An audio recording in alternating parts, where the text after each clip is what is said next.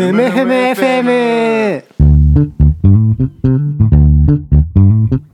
このポッドキャストはエンジニアの直ひと大学院生のショーンが世の中のあれこれについてふむふむするポッドキャストです毎回最近興味を持って学んだことについて片方が紹介し会話形式で理解を深めていきますで今日のふむふむ FM を始めます。お願いしまお願いします。今日は初めての、事実上初めてのゲスト会で。一回あったけどねそう。今回はちゃんとしたゲスト会をやろうと思って私の先輩を来ていただきましたえっと杉浦さんですよろしくお願いします。杉浦さんは僕の大学のサークルの時の1個上の先輩でして、うん。今、スタートアップで働いている方で、今日はなんかそのあたりの面白い話をしてくださるということで、なんか結構普段からふむふむ F も聞いてくださっているので、ちょっと声かけして、ちょっとね、初めてのゲスト会、実質初めてのゲスト会なんで緊張してますけど、なんか手探りで やっていこうかなと思います。で、今日はちょっと、まあみんなで一斉に喋るとなかなかわかりづらいかなっていうことで、ショーンの方にファシリテーターをしてもらいたいと思っているので、じゃあ、お願いします。よろしくお願いしまよろしくお願いします。す。それでは杉浦さんに簡単な自己紹介をしていただいてもいいですか？お願いします。はい。えっ、と、杉浦と申します。えー仕事はですね、先ほどスタートアップで働いているというふうに紹介してもらいました。今、えっと、スペースデンという会社で働いています。で、えっと、その前、今の会社に入る前は、新卒で電気メーカー、日本の電気メーカーに入って、2年半ぐらい働いて、えっと、今の会社に移ったというような流れです。で、主な業務内容はソフトウェアエンジニアで、普段はスマホのアプリを作ったりしています。初めてのポッドキャスト参加。ちょっと初ゲストと聞いて、ちょっと若干緊張してるんですけど、はい、よろしくお願いします。よろしくお願いします。電機メーカーでは同じ仕事をしてたんですか？えっと、そうですね、電気メーカーでも、えっと、アプリ開発してました。で、じゃあ2年半経って転職をして、そうですね。今、スタートアップでは何年目でしたっけ？えっと、今、ちょうど1年になります。昨年の10月に入ったので、今ちょうど1年です。どれくらいの規模のスタートアップなんですか？規模はまだ3人しかいないですね。いや、いいですね。楽しそう。事前に一応3人っていうのは聞いてたんですけど、すご、すごい、その、規模感じゃないですか。なんかもうすべてがみんなで回っていくというか。そうですね。一応まあ三せ社員が3人、フルで働いてる人が3人で、あとはちょこちょこ手伝ってくれてるバイトの人とかもいるんですけど、基本は3人で。もう前の会社の時はすごい人がいっぱいいたので、差が激しいですね。日本の上から数えた方が早いぐらい従業員が多い会社ですよね。そうですね。3人って聞いただけでワクワクしますけど。うんうんまさに駆け出しのスタートアップというような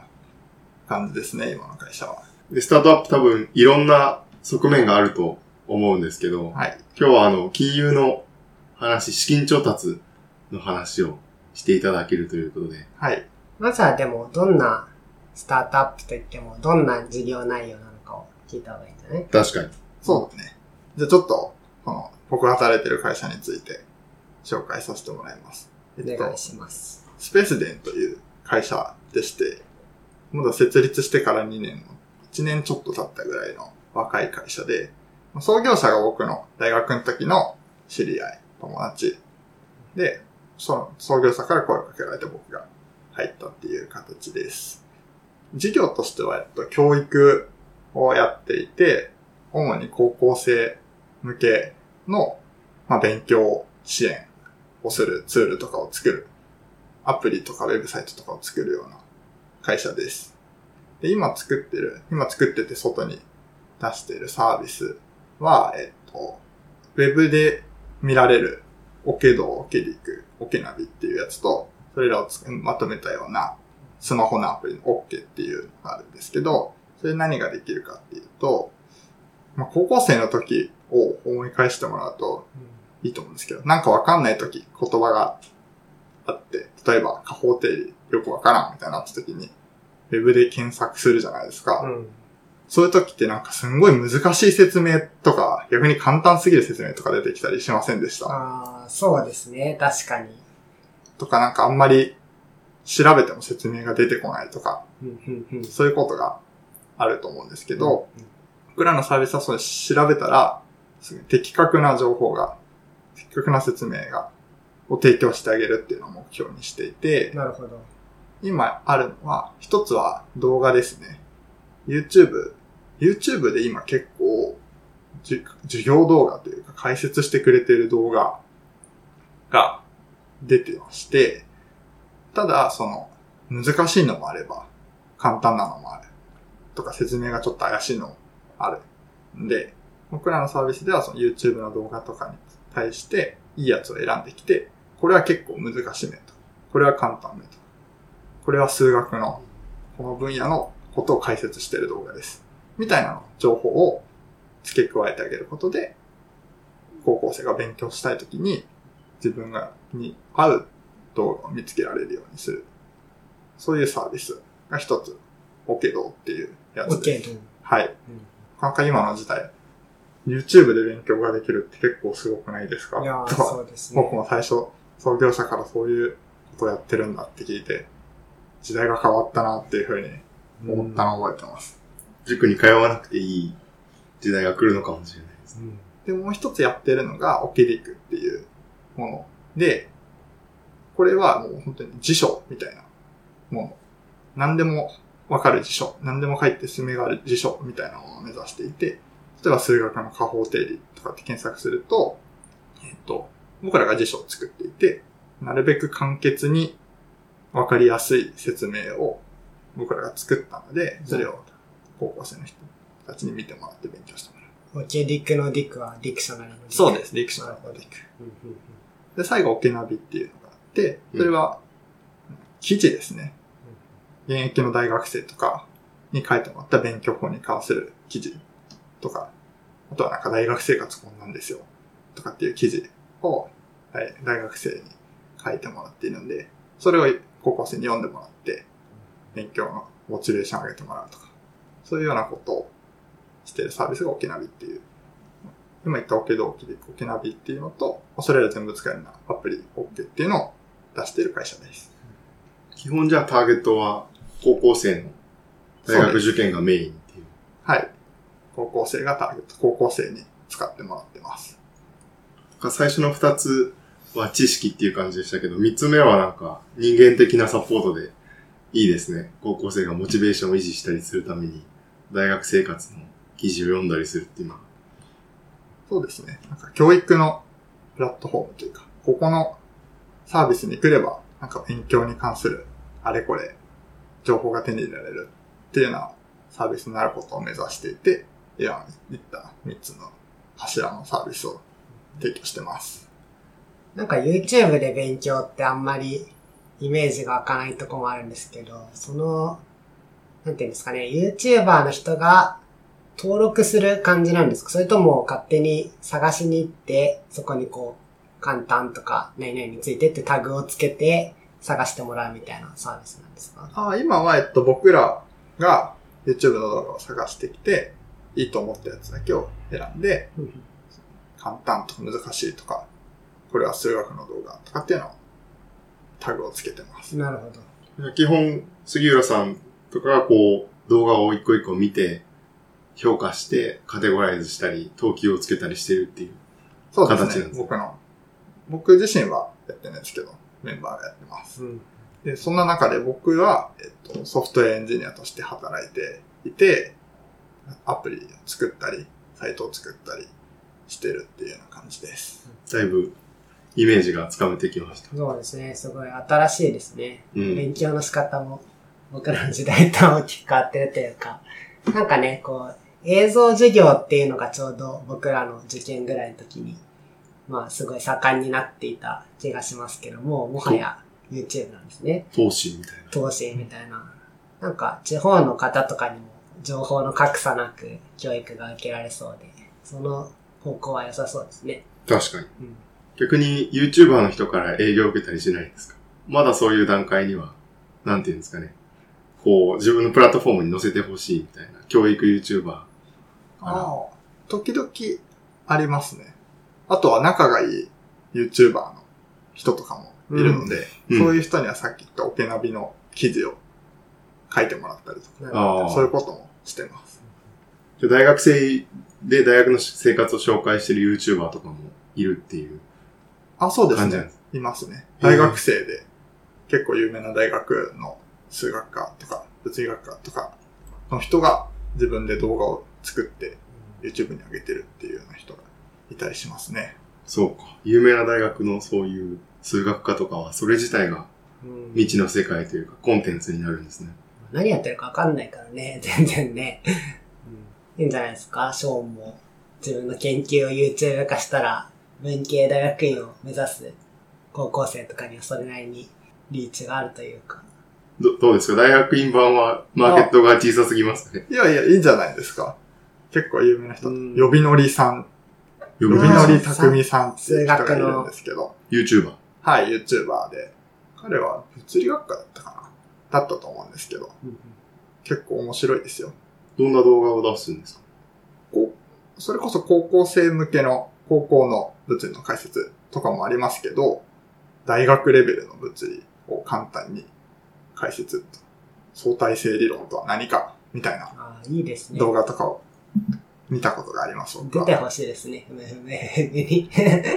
なんか、呼びのりたくみさんは、将棋が強くて、僕はあの、将棋のプロ棋士と、こう、YouTube 上で対局してるので、初めて知って、関連動画で、数学とか物理の動画も何個か見たことありますね。経済史版を作ってみてもいいうんまあちょっと、数学より気悪いかな。産業革命とか何か。まあでも、でも、面白そ怒られそうですね。まあ確かに、いろんなところからあの、怒られは発生するかもしれないですけど。う。でもまあ研究をしなさいと言われてしまうかもしれない。若い目が興味を持ってくれることの方が本質的な重要なんじゃないですか。やって怒られる方がいいというのが、ふむふむ FM のポリシーなので。すいません、脱線しました。そろそろじゃあ、金融の資金調達の話を聞いてもいいですか？はい。えっと、今日の本題ですけども、資金調達、資金調達ってイメージつきますか？どういうことなのか？もっと大きい企業のイメージがあります。あの、社債を発行してお金を借りてきたりとか、こう銀行にお願いして貸してもらって事業投資をするみたいな。うんうん。資金調達っていうとそういうイメージで、最初聞いたときは、スタートアップとどういう関係があるのかなっていうのが、パッとは浮かばなかったです。そうですね。資金調達って言うと、大きく分けて、今言ってくれたうん債券を発行するっていうのが一つ。社債とか、そうですね。国債ですね社。債とかですね。あります。で、もう一個大きく分けてあるのが、株式による資金調達。株式を発行してお金を得るスタートアップの場合には、えっと、株式、こっちの株式による資金調達がまあ一般的うん。ですね。なんでかって言いますと、スタートアップの場合って、まあやっぱり成功することもあるけど、失敗することも多くて、失敗すると債券、借金返せないとかっていうのは普通にあるので、銀行もお金を貸してくれないんですね。うん。銀行のお金を貸して持てるシステムっていうのは、100社とかに貸して、それぞれ利息をちょっとずつ2%とか3%とかもらって、その利息分で利益を上げていくってスタイルなので、100社貸したうちの1社でも潰れてしまって、借金返せませんってなると、もう銀行としてはすごい困ったことにうん。なってしまう。ので、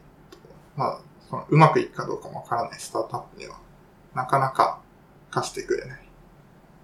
で、そこで登場するのが株式による資金調達です。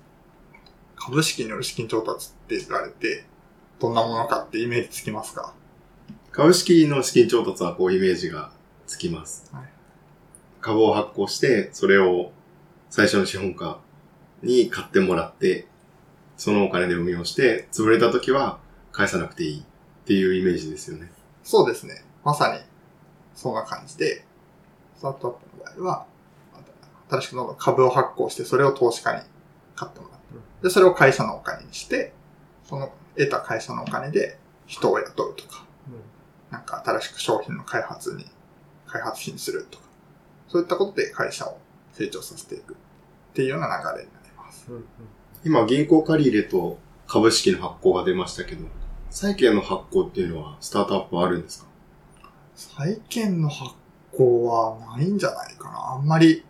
聞いたことがないですね。銀行に、銀行からお金を借りるっていうのはまあ、ケースバイケースでありますけど、社債を発行してっていうのはなかなか僕は聞いたことがないですね。そうですね。日本は特に小さい会社の社債発行は全然進んでないんで、たまにあるんですけど、まあ、それも結構、その債券の買い先は銀行がそれこそ買うとか、ほぼ融資と同じような枠組みで、同じような金利でっていうことが多くて、なんか今の調達っていう文脈でいう、こう、社債を発行して、こう、市場からお金を集めるみたいな、投資家とか市場から集めるみたいな調達はもうほとんどないと言っていいかもしれないですね。基本じゃやっぱり株式を発行してお金を持ってきて事業を始めるっていうのが普通ってことですね。そうですね。このじゃあ株式は会社がだんだん大きくなっていくわけですよね。最終的にこうどうなるとかいうのはあるんですか？そうですね。えっと会社の資金調達的な面でのゴールは、もう大きく分けて2つだけで、上場するか、えっと会社を売却するか。普通の会社だったら、例えば、上場もしなくても、売却もしなくても、定期的に利益を上げていれば、それで OK っていうようなことあると思うんですけど、えっと、株式で資金を調達してるスタートアップは、どうしても上場か売却をゴールとしないとダメですね。というのも、投資をしてくれてる投資家の人たちっていうのは、その投資したお金を、いつかその投資していた株を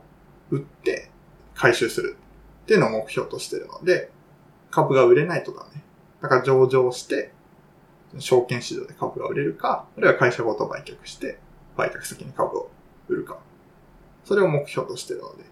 スタートアップ企業の場合は、ゴールは上場か、会社を売却するか、ということになりますね、一般的に。売却っていうのはすごくイメージがつくというか、例えば僕がスタートアップ企業をやっていて、ある程度大きくなってきたら、ナオヒという投資家に大きなお金を出して買ってもらうとかっていうイメージですよね。ある人に売る。ある会社に売る。上場っていうのはなんか基礎的なんですけど、どういう仕組みなのかっていうのを教えていただくことできます。上場というのは、例えば、株式投資の東証とかありますけど、東証とかに、東証とかに上場してる会社の株って、誰でも買えるじゃないですか。はい。任天堂とか、トヨタとか、そういうところの会社って誰でも買えるんですけど、スタートアップ、スタートアップだけじゃないですね。上場してない会社株って、そういうとこで買えないんですね、東証とかで。なので、えっと、会社がある程度大きくなって、そういう東証とかで株が買えるようになることを上場一般に言います。そうすると上場前から株を持っていた株主とかは儲けが出るんですね。そうですね。儲けが出るというよりかは、その、市場で売れるようになる。そうか。それまではじゃあ、なかなか売れない。それまではもう個人間で取り決めをして売るしかないんですけど、上場すると市場で売れるようになって、値段もその市場のによって決まる。うん。売るのが簡単になる。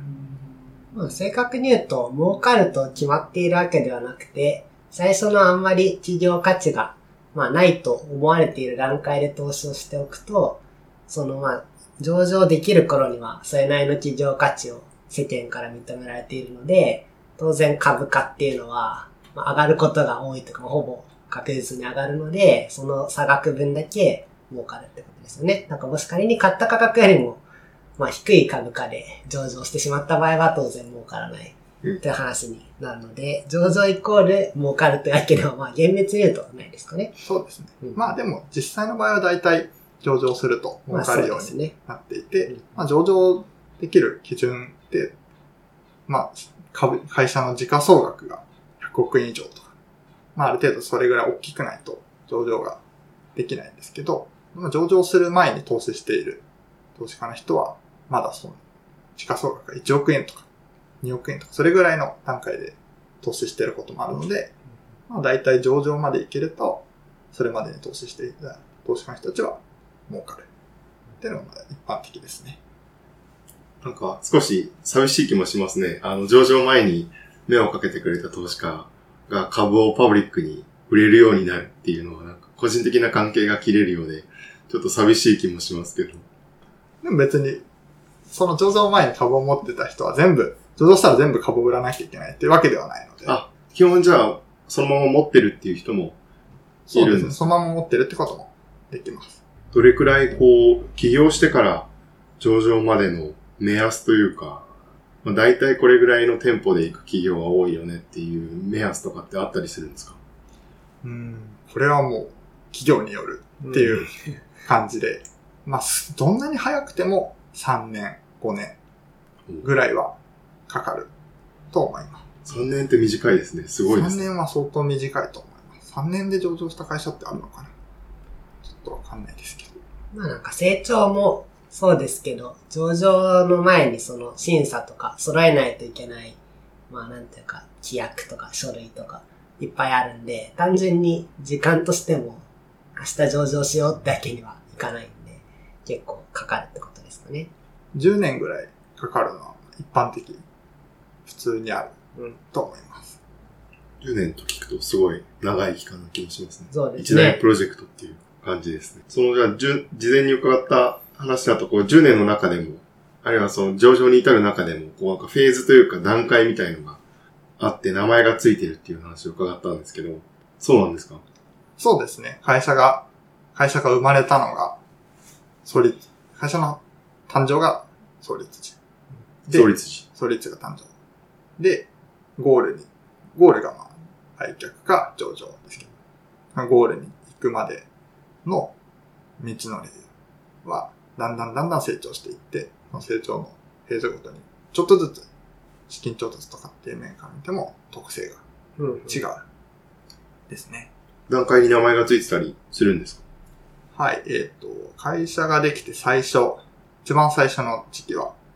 シード時期とかって言ったりします。どういう？種ですねあ、種。種のシード、シードの時期とかって言ったりします。で、まだシードの時期は会社ができたばっかなので、例えば会社のやってることまだサービスがないとか、サービスのアイデアだけ創業者が持ってるとか、そういうような会社の状況だったりします。本当にじゃあ種ですね。そうですね。これからどんどん事業を大きくしていくぞっていうような時期です。で、資金の面から、資金調達の面から見ても、まだ会社の時価総額はそんなに大きくない。数千万円とか、高くても数億円、1億円、2億円ぐらいです。で、ただこれから事業を大きくしていく中で、まあ、当然お金は必要になりますよね。従業員を雇うとか、何か商品を仕入れるとか。そういう場合に資金調達をするんですけど、一つは、もう自分のお金で、自分のお金をつぎ込む会社はい。とかっていう方法があります。これはイメージしやすいですかね？僕とか直樹が、こう1000万ずつ持ち寄って、資本金を出して会社を作る。そうですね。うん。1000万円あればいいですね。うん。そうですね。お金を持っている人が会社を作る場合には、今言ったように1000万円ずつ資本金を出してとかっていうことをやれば、まあ、2000万円なので、2000万円あると、まあ人はちょっと雇えるかなと。っていう気もしてくるんで、ちょっとずつうん。会社が始められそうな気がしますね。実際そういうふうに自分の持ってるお金が結構あって、それを元に事業を始めていくっていう人も結構います。戦後の日本のイメージだと、親戚のおおじちゃんに借りてくるとかっていうのもよくありそうな感じなんですけど、お金、自分でお金を持っている場合は、そういうようなやり方ができます。自分とか家族とか友人からお金を集めてきて、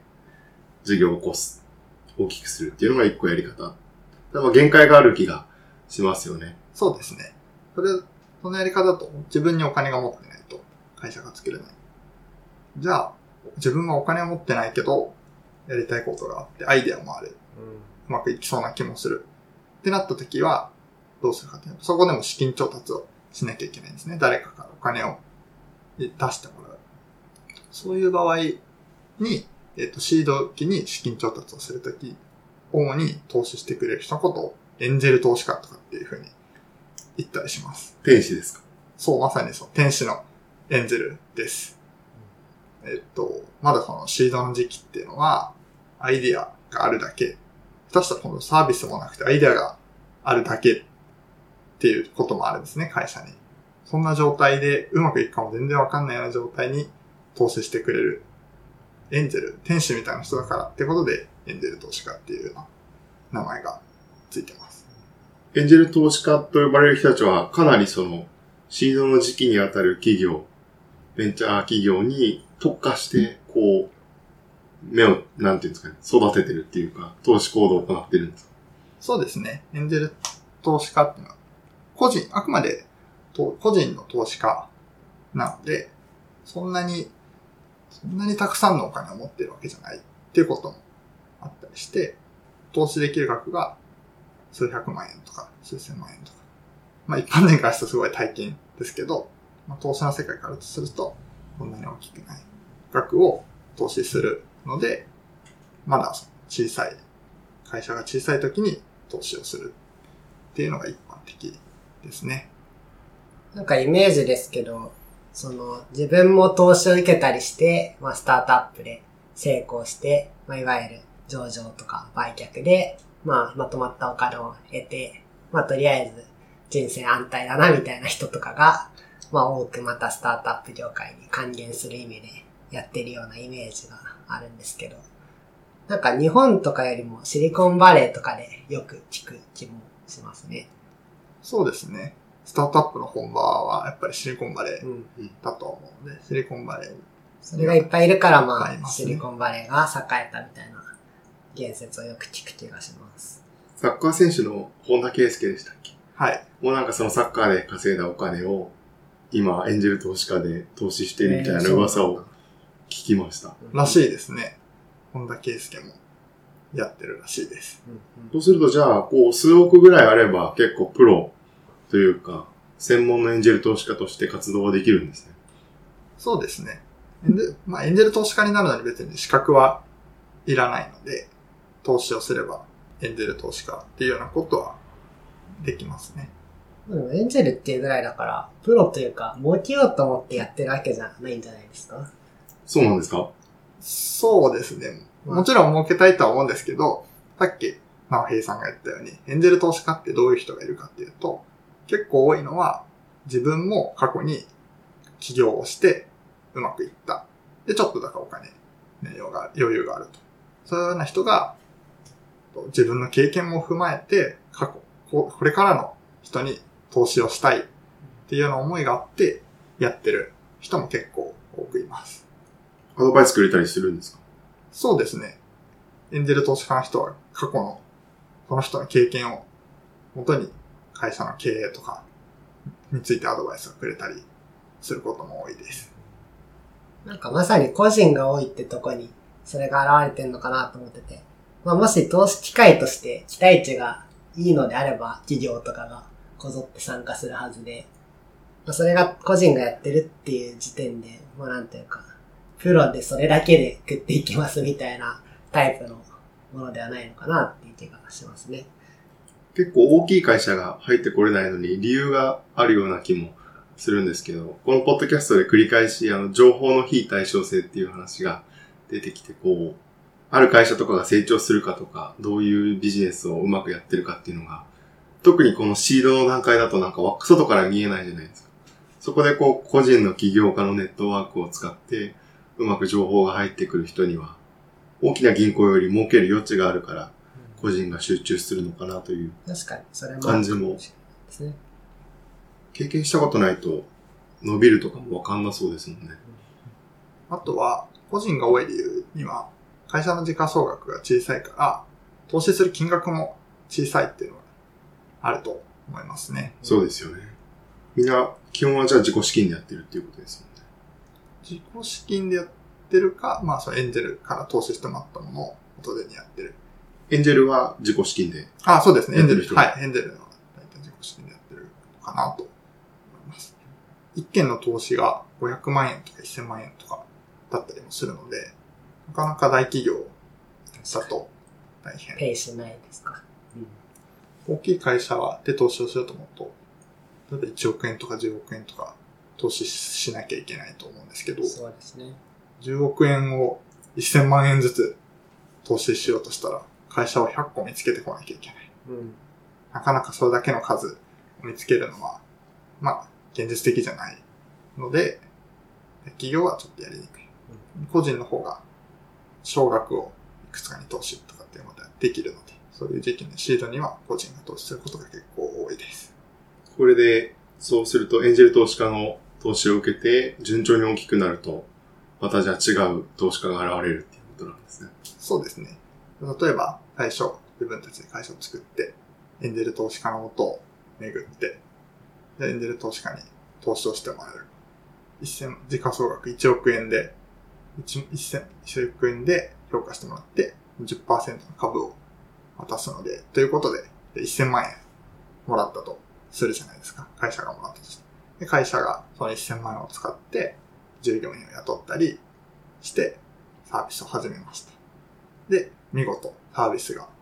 開始できたとする。で、ちょっと使ってくれるユーザーもいる。はい。となると、また次のフェーズに進んでいきます。で、1000万円もなくなってきそうだし、とか、もっと拡大して、もっと従業員を増やしたい、とかってなったら、また新しくお金を集める。その次次に集めるのは、えっとアーリーとか、アーリーステージとかっていう風に言ったりしますね。シードからじゃあアーリーステージに移るっていうのが。流れになるわけですね。このアーリーステージは、じゃあちょっとサービスができて、うまくいきそうな感じがしてきた。とかってなると、まあみんなもうちょっと、その会社のことを評価してくれるようになるので、この会社には5億円の価値がありますと。10億円の価値がありますと。いう風な感じで評価をしてくれるので、またその段階で新しく株式を発行して、お金を集めるっていうようなイメージですね。だいたい10億円ぐらいまでのイメージですかね、アーリーステージっていうのは。そうですね。アーリーステージっていうと、5億円から10 5億円、それぐらいの規模なのかなっていうふうに思います。これじゃあ時価総額、その会社に対するみんなの総額の価値のイメージで段階が決まるんですね。そうですね。だいたい会社の規模、従業員の数とか売上の大きさとかにその会社の評価の時価総額って決まっと比例してくるので、そういうのを総合してだいたい大きさを決めて名前を付けたりしますね。アーリーステージではどういう投資家が出てくるんですか？エンジェル投資家に代わって。そうですね。アーリーステージぐらいになると、まあ、この段階ぐらいでもまだ個人の投資家はいたりもします。で、あとはこの辺の段階ぐらいからベンチャーキャピタルって呼ばれるような投資家が登場してきたりしますね。ベンチャーキャピタルになると聞いたことがあります。かっこいいイメージが。うん。うんうん。ベンチャーキャピタルっていうのはどういうものかっていうと、と広く一般の個人とか会社とかからお金を集めてきて、ある程度まとめ、まとまったお金が集まったらそれをベンチャーに投資して、最終的にはそのベンチャーからもう得た売り上げとか、投資をした結果儲かった金額を、その、もともとベンチャーキャピタルに投資してくれた人たち、会社たちに返すっていう、そういう一連の投資業務をやっている組織とか、人とかをベンチャーキャピタルっていうふうに言ったりしますね。そうすると、エンジェル投資家よりは儲けが重要になってくるんですか？そうですね。ベンチャーキャピタルは、さっきも言ったように、自分のお金を投資するわけではなくて、人から集めてきたお金を投資するので、まあ多少責任がより大きくなるというか、自分のお金だったら最悪どうなってもいいやっていう風な気持ちで投資する人がもしかしたらいるかもしれないですけど、ベンチャーキャピタルは人のお金を預かってるので、そうはいかない。ベンチャーキャピタルはどういうとこからお金を集める？ベンチャーキャピタルは、個人、お金を持ってる個人か、あとは大企業とかからお金を集めてきたりしますね。大企業がベンチャーキャピタルにお金を出して、ベンチャーキャピタルが今度はノウハウとかを活かして、あの、アーリーステージにいるベンチャー企業に投資をするっていう感じなんですね。そうですね。ベンチャーキャピタルは、その、何かその中で分類とかがあったりするんですか？これもまた段階で分かれていたり、なんかさっき言ったお金の出所によってキャラクターが違ったりとかあるんですか？そうですね。ベンチャーキャピタルもいろいろあって、ベンチャーキャピタルごとに、アーリーステージの企業にメインに投資するとか、あるいはもうちょっと大きくなってから投資するのをメインとするとか、そういう特性もあったりしますね。あとは、ベンチャーキャピタルを大きく分けると、独立、ベンチ、独立したベンチャーキャピタルっていうのと、会社がやってる CVC っていうベンチャーキャピタルがあったりしますね。で、それぞれ独立ベンチャーキャピタルっていうのは、さっきも言ったようなもので、個人とか会社とかからお金を集めてきて、そのお金を投資するっていうのが独立 VC。はい。で、コーポレートベンチャーキャピタル、CVC っていうのは逆に、一つの大企業が自分専用のベンチャーキャピタルを作って、このベンチャーキャピタルが投資するっていうような組織ですね。これも結構よく見られるんですか？これも結構あります。大企業で、例えばぎ銀行とかもやってたりしますし、全然銀行とかじゃないところでも、商社とかも自分でベンチャーキャピタルを作って、ベンチャー企業に投資っていうようなことをやってたりします。独立系はすごく目的がわかるというか、お金を集めてきて、ベンチャー企業に投資をして、儲けが出る。それが目的っていうのがすごくわかるんですけど、例えばトヨタとか特定の企業がベンチャー企業にお金を出す理由とか目的ってあるんですか？そうですね。特定の企業、CVC で特定の企業がキャピタルを作ってお金出す場合っていうのは、一つには当然、ベンチャーに投資をして、純粋にその、ベンチャーの成長から得られるお金を儲けたいっていうのはありますけど、もう一つは自分のやってる事業との相乗効果を狙う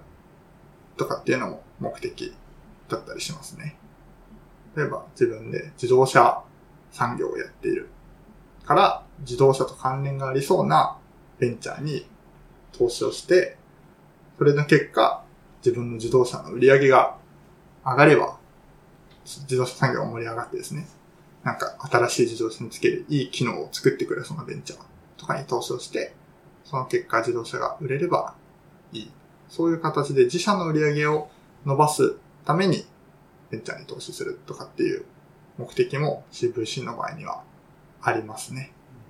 教育業界でもこう公開した上でコーポレートベンチャーキャピタルやってる会社とかってあるんですか？あるんじゃないかな。ちょっと調べてないので、わかんないんですけど、ありそうな気がします。独立系とある企業の専属のベンチャーキャピタルが、こう、シリコンバレーとか東京とかベルリンで活躍してるっていう感じなんですね。そうですね。なんか、コーポレートの方って、大きな文脈で言うと、なんかよくキーワードとしては、オープンイノベーションとか、あとはなんか企業が内部留保を溜め込んでるみたいな話があると思うんですけど、まあ、そういうところでこう、まあ世の中の技術とかの移り変わりが早くなってきて、大きな企業の本体ではなかなか追いつけないところとかに、まあその貯めた内部留保を使って、まあ投資して、そのまあ相乗効果を狙っていくっていうのが、まあ大きな流れの中での説明な気がしますね。その投資される側、あの、杉浦さんたちの側から見て、こう、独立とコーポレートでなんかアドバイスの違いとか、あるいはまあ資金教室の質の違いとかってあります？そうですね。独立 VC の場合には、やっぱり純粋に投資から利益を得るっていうことを目的にしているので、VC が投資する分野っていうのは広く、何でも、何でも OK っていうか、まあ、その VC が注目してる業界、いろんなところに投資してくれますけど、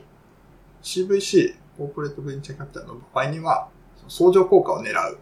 っていうのもあったりするので、特定の分野、自分の自社の産業と関わりが強い分野のベンチャーを中心に投資することとかもあるので、投資を受ける側からすると、その、CVC から受ける場合には、その、運営してる会社の事業と自分の会社の事業が近いのか、今日、互いに利益を与えられるような関係にあるのかっていうのを注目したりしますね。ああ。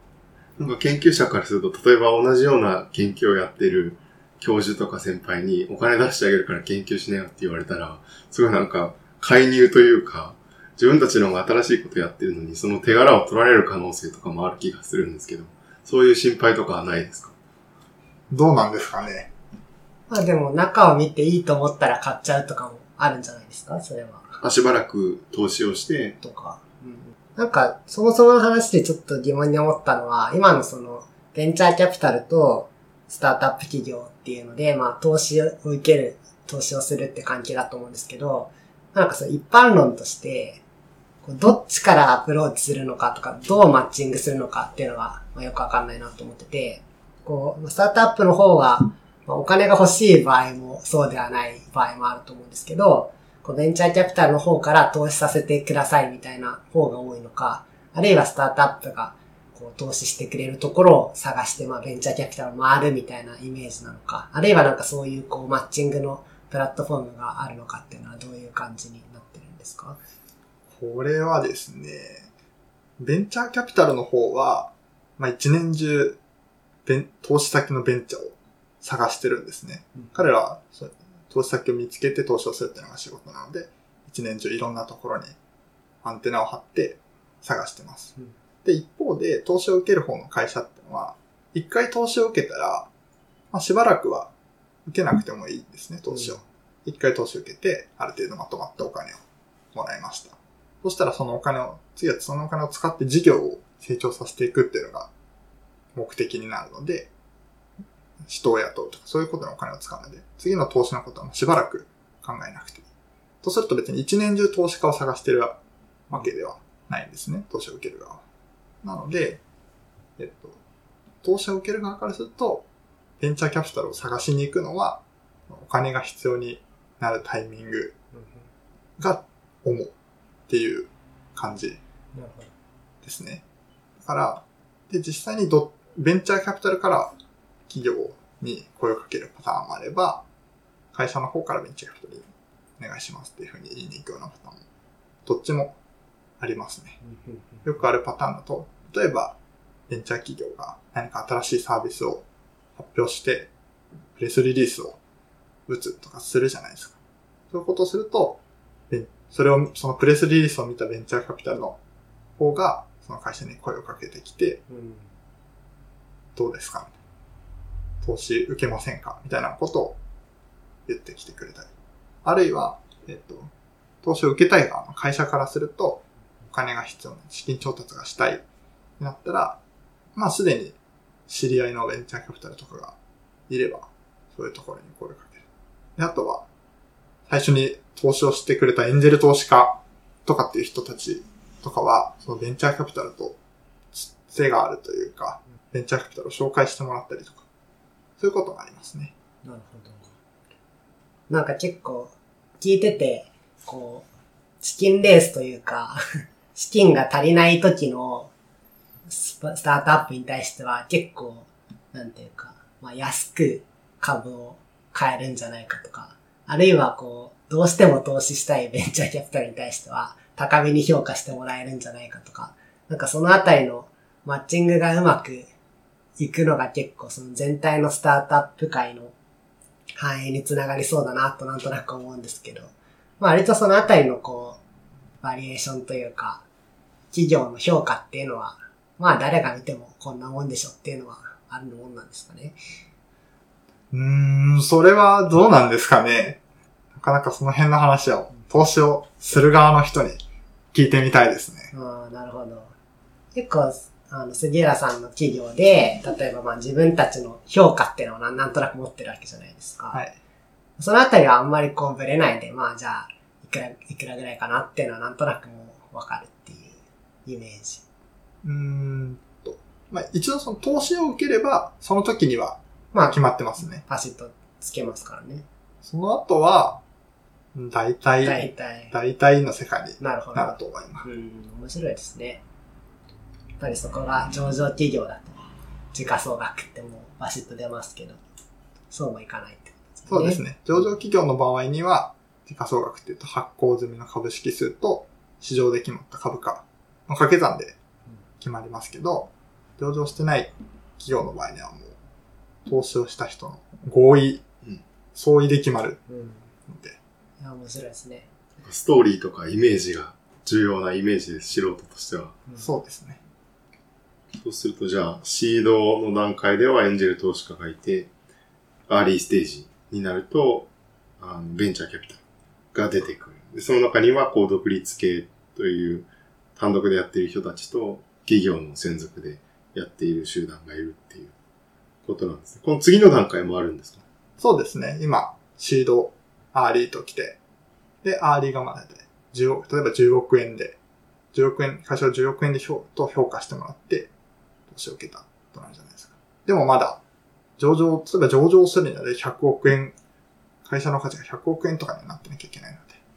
まだそこにはギャップがある。で、どんどん会社を大きくしていかなきゃいけない。ので、シード、アーリー、その次をシリーズ A、シリーズ B、シリーズ C とかって、ここから先はもう A, B, C, D, E, F というふうに、どんどん会社が大きくなるにつれて名前を付けていくっていうのが一般的ですね。で、そのシリーズ A, B, C とかっていうのを繰り返していって、最終的なゴール、上場か、売却かを目指していくっていう形です。この段階になると、ベンチャーキャピタル以外の投資家も出てくるんですかいね。そう、シリーズ A とかでも、基本はもうベンチャーキャピタルですね。まだ一般の投資家から株を買ってもらう、一般の投資家に株を買ってもらうっていうのは基本ないと思います。銀行が出てこないのが不思議な気がするんですけど、あれだけ預金が余っていて、貸し先がない。で、なんかこう、あの日の前の仕事じゃないですけど、金融庁からちゃんと、あの、会社のポテンシャルを見て投資しろみたいなことを、あの、融資しろみたいなことを言われているのに、銀行はあんまり出てこないんですか？銀行は、それこそシリーズ A、B とかを経験して、ある程度大きくなった会社には融資してくれることもあります。ある、例えばシリーズ A、B とかまで来ると、もうサービスはできていて、お客さんもいて、もう売り上げが上がっているとか、なんなら利益が出ているとかってこともあり得るので、銀行側からすると、それぐらいの安定感のある会社だったら、お金を貸しやすい。できたばっかの会社は、潰れるかわかんもしれないから、お金を貸せないっていうのが銀行の考えですけど、それって、それぐらい大きくなった会社に対しては、まあ、この会社になら、お金を貸して、もう帰ってくるだろう、とかっていう見立てがあれば、お金を貸してくれるようになりますね。預金を預かっている以上しょうがないっうんていうのはわかりますけど、寂しい気もしますね。まあそうですね。担保となるものが何もないんでね、失敗してしまいました。で、何もなくなってしまうのはやっぱり預金者への説明にならないので、まあ銀行的にはしょうがないことかなと思いますね。まあでもその金融全体として見れば、特に上場のタイミングとかでは証券会社とかが出てきて、まあそういう内に美味しいところを持ってったりもするわけですから、まあ多少スタートアップから得られる利益もあるんじゃないかなって感じがしますけどね。銀行とベンチャーキャピタルではどうやってお金を稼ぎたいかっていう仕組みがもう違うので、しょうがないっていう面はありますね。銀行の場合は、いろんなところにお金を貸して、ちょっとずつ利息をもらって利益を上げる。ベンチャーキャピタルの場合は、極端な話、100社に投資し投資をして、99社潰れちゃっても、その残った1社が100倍の利益をもたらしてくれれば、別に損はしないんですよね。100社分の利益を上げてくれれば。ベンチャーキャピタルはそういうふうに、100個投資して1個当たって、大金を稼いできてくれればいいっていうようなモデルなので、多少危険性の高い投資ができます。銀行に余っているお金を、その、ベンチャー企業とか新しい産業を起こしているところに流したい気がするんですよ。やっぱり社会全体として。その時にこうベンチャーキャピタルが仲介することっていうのはあるんですか？そのベンチャーキャピタルが大きな銀行からお金を借りてきて、それをこう、ベンチャー企業に投資するっていう、機能の仲介をやることはあるんですか？それもありますね。銀行が持ってお金をベンチャーに投資するっていうこともあります。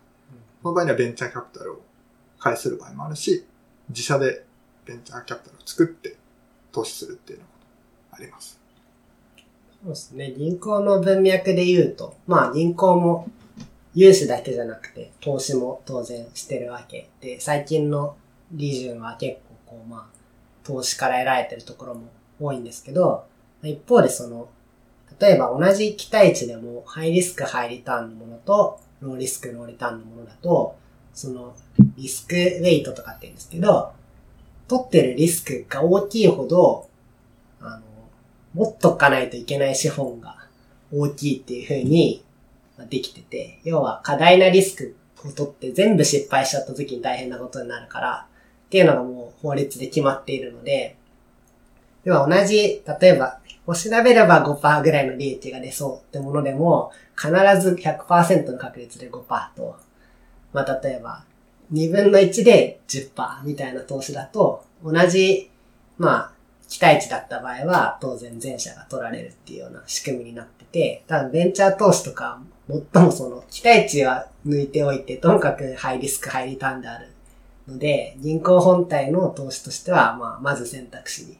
上がりづらいというのが言えると思いますね。だから債券とか、まあ株とか、投資信託みたいなものにいっぱいお金がいくってことになると思います。少しなんか歴史の話になると、日本の明治時代に結構同じような状況があって、あの、江戸から明治になって会社がボコボコ起こってくる時代があるんですけど、1880年代とか90年代ぐらいに。そこで今と同じベンチャー企業ですね。新しい企業がお金を調達したい。株を発行してっていう風になった時に、結当時は結構、個人のベンチャーキャピタリストみたいなのがいっぱいいて、名門家とかって呼ばれるんですけど、名簿家とか。その彼らが、えっと、銀行からお金を借りて、自分が持っている株を担保にして、で、今度彼らがいろんな企業とかにお金を出すっていう、こう流れが機能していたみたいで、なんかそういうのがすごい活発になると、会社を起こす、杉浦さんのように、ベンチャー企業を起こす側もやりやすくなるのかなとか思います。へえ、そういう時代があったんですね。今は、あれは OK なんですか？その、ベンチャーキャピタルの株を担保にお金を借りることっていうのはできるんですかね？ソフトバンクとかやってるイメージですけど、創業者の株を担保に入れて、莫大なお金を。そうですね。ソフトバンクはまさにそういうモデル。結構でも、穴をついたというか、うん。社債発行ではなく、まあこの前にしましたけど、うん、なんかまあ、抜き穴感はありますよね、現行の制度だとね。もしくはなんか明治時代は、その証券を担保に、有価証券を担保に入れるっていうのが大丈夫だったのに、こう、時を経る中で、不動産しか担保にならないみたいな、うん。金融の仕組みに日本がなってしまったのか、どっちかな気がするんですけど。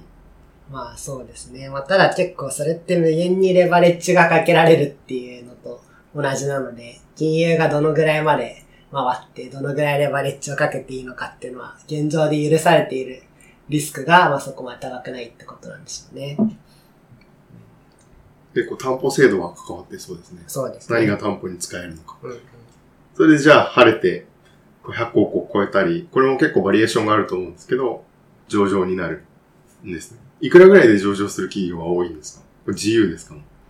そうですね。自由で、いやだいたい少ないと50億から100億ぐらいの時価総額で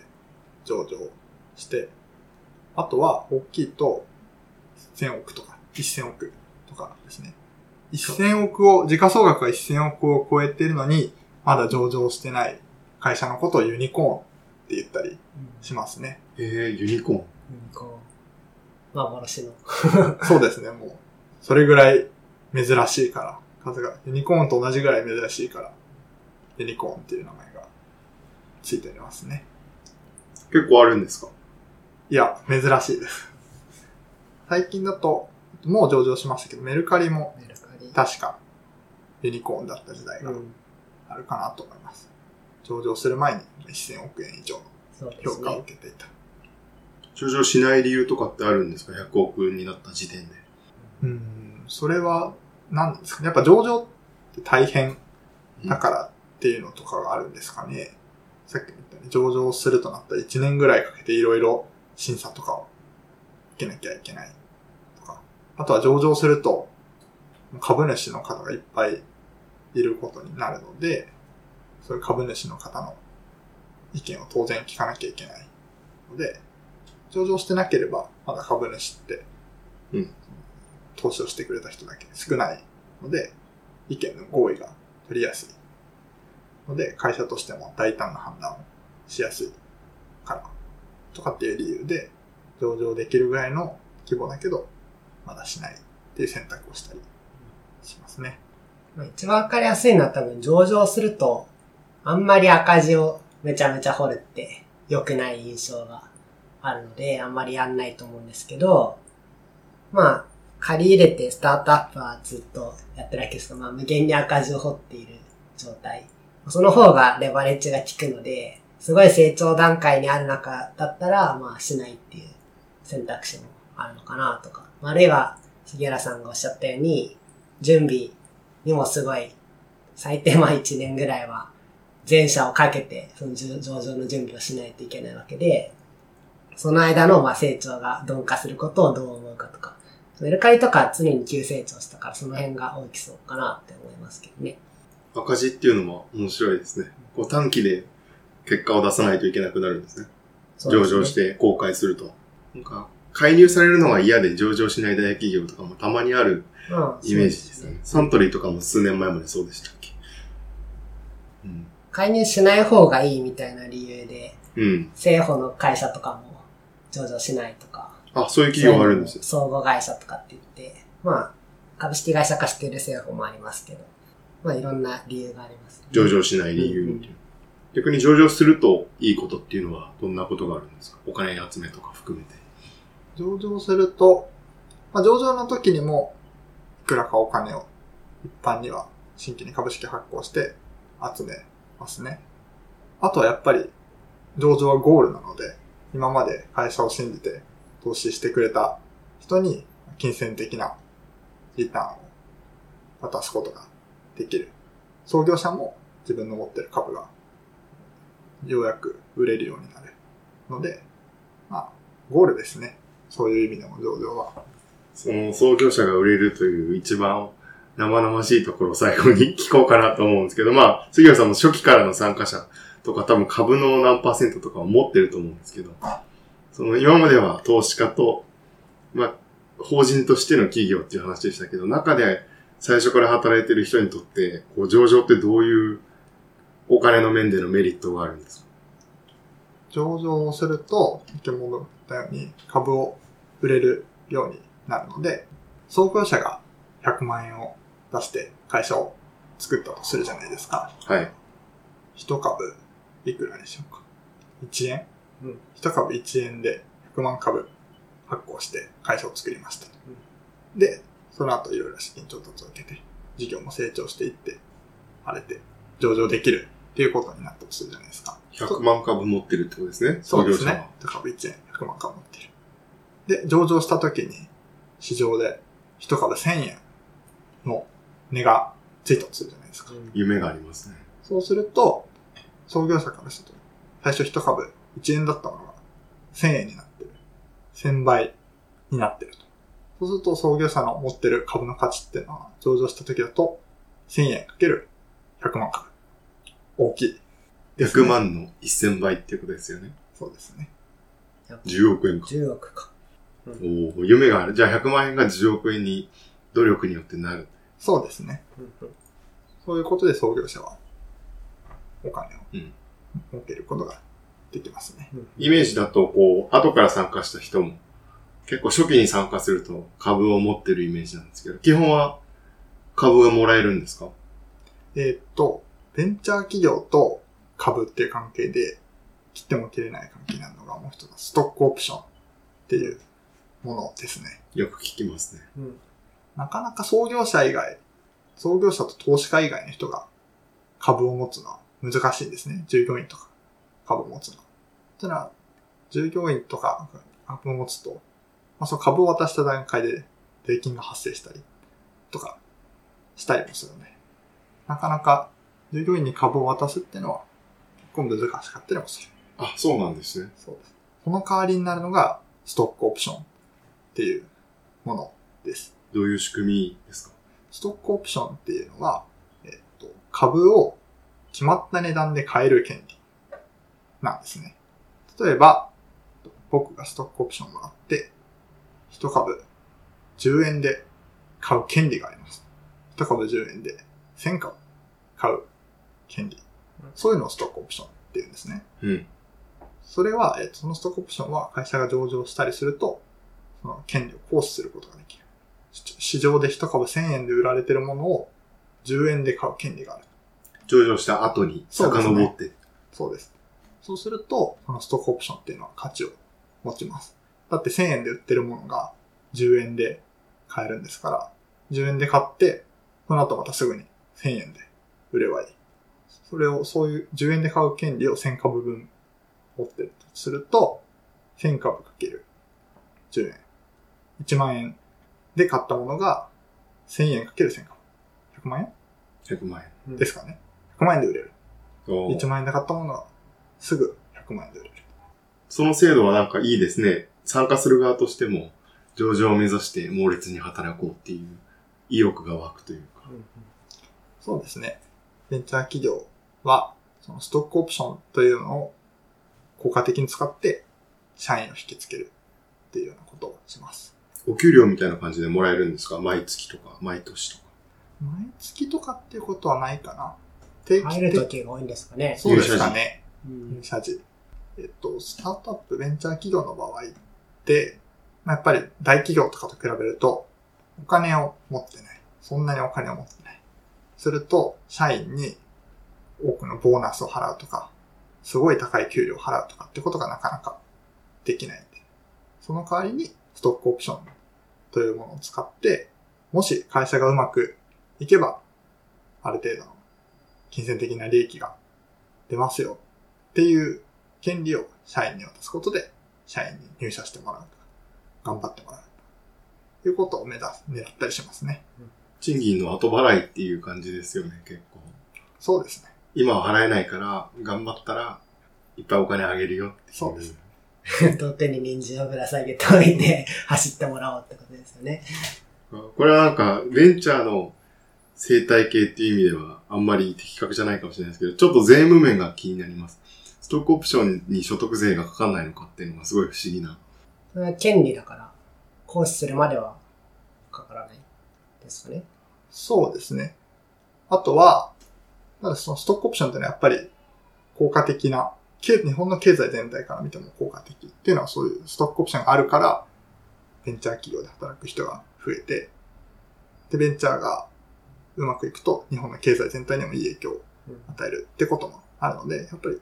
特別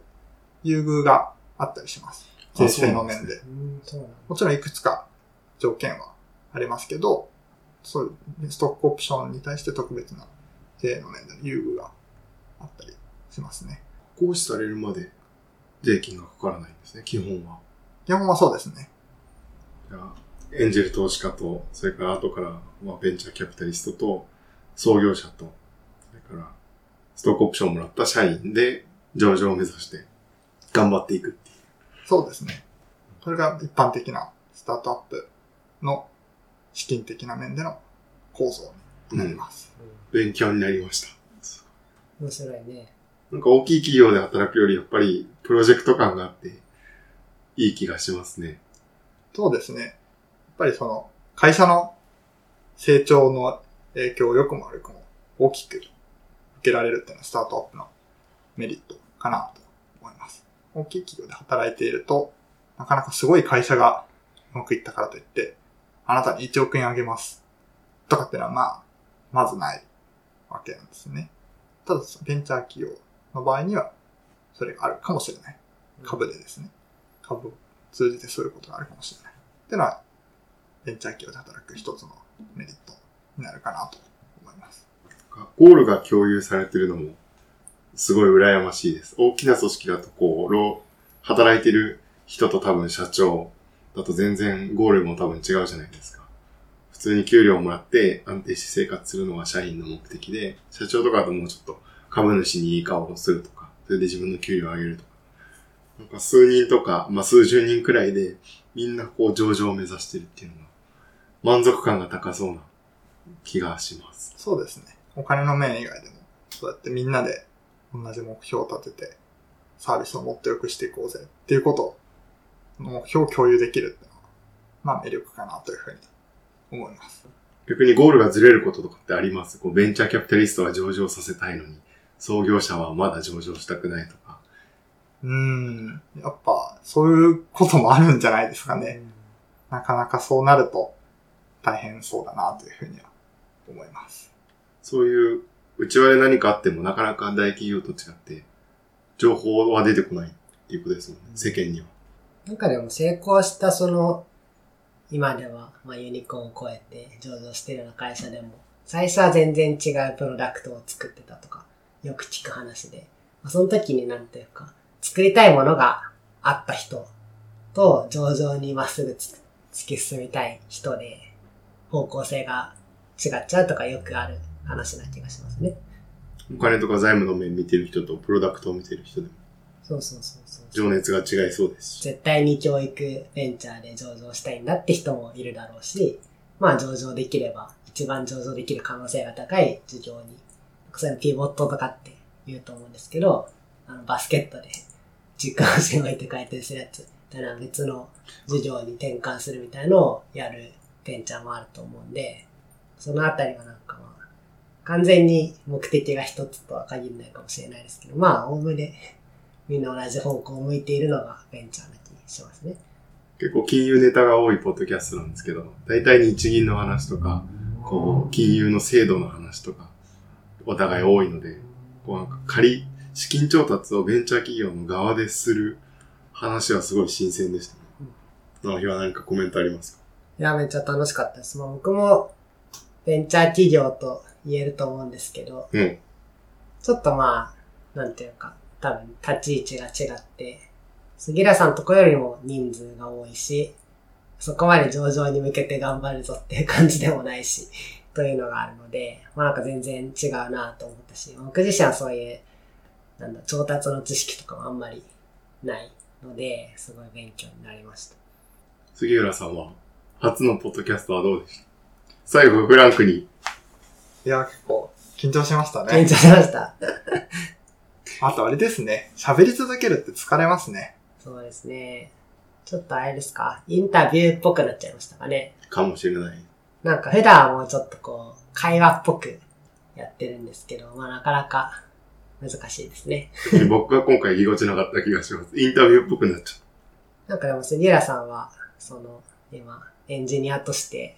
やってると思うんで、まあ一応僕もエンジニアの端くれなので、そういう系の話でもまた、機会があったら出てもらいたいですね。た。何度でも、いいですね何度でも本当に。エンジニア話もまたしましょう。きっとスーパーエンジニアなんで楽しい話が聞けると思います。杉浦さん理系なんでしたはい、僕、理系です。大学院を、情報系の大学院を出てます。喫水のやつですよ。文系から来た直人も僕はなんなんちゃってエンジニアなんで。